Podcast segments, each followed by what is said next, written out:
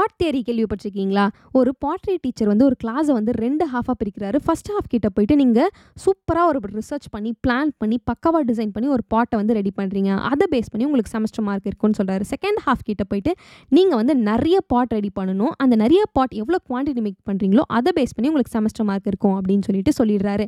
And ரெண்டு பேர்கிட்டையும் ஒரு option கொடுக்குறாரு. பெஸ்ட் பாட் காம்படிஷன் இருக்கும். அதில் உங்களோட பெஸ்ட் பாட்டை வந்து நீங்கள் சப்மிட் பண்ணலாம்.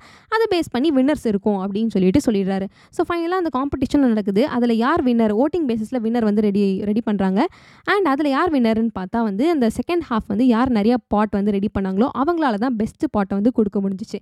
ஏன் அப்படின்னு பார்த்தீங்கன்னா வந்து யார் ஒருத்தவங்க திருப்பி திருப்பி ஒரு விஷயத்தை வந்து செய்கிறாங்களோ அவங்களோட மிஸ்டேக்ஸை வந்து திருத்திக்கிட்டு ஒரு பெஸ்ட்டான ஒரு பாட்டை வந்து கொடுக்க முடிஞ்சிச்சு. அதே இன்னொருத்தவங்க அந்த ஃபஸ்ட் ஹாஃப் என்ன பண்ணாங்க? நிறைய அவங்களோட டைம் வந்து ரிசர்ச் பண்ணி பிளான் பண்ணி டிசைன் பண்ணுறதே டைம் ஸ்பெண்ட் பண்ணதால் அவங்களால நல்ல பாட்டை வந்து கொடுக்க முடியல. எல்லா டைமும் பர்ஃபெக்டாக இருக்கணும்னு அவசியம் இல்லை.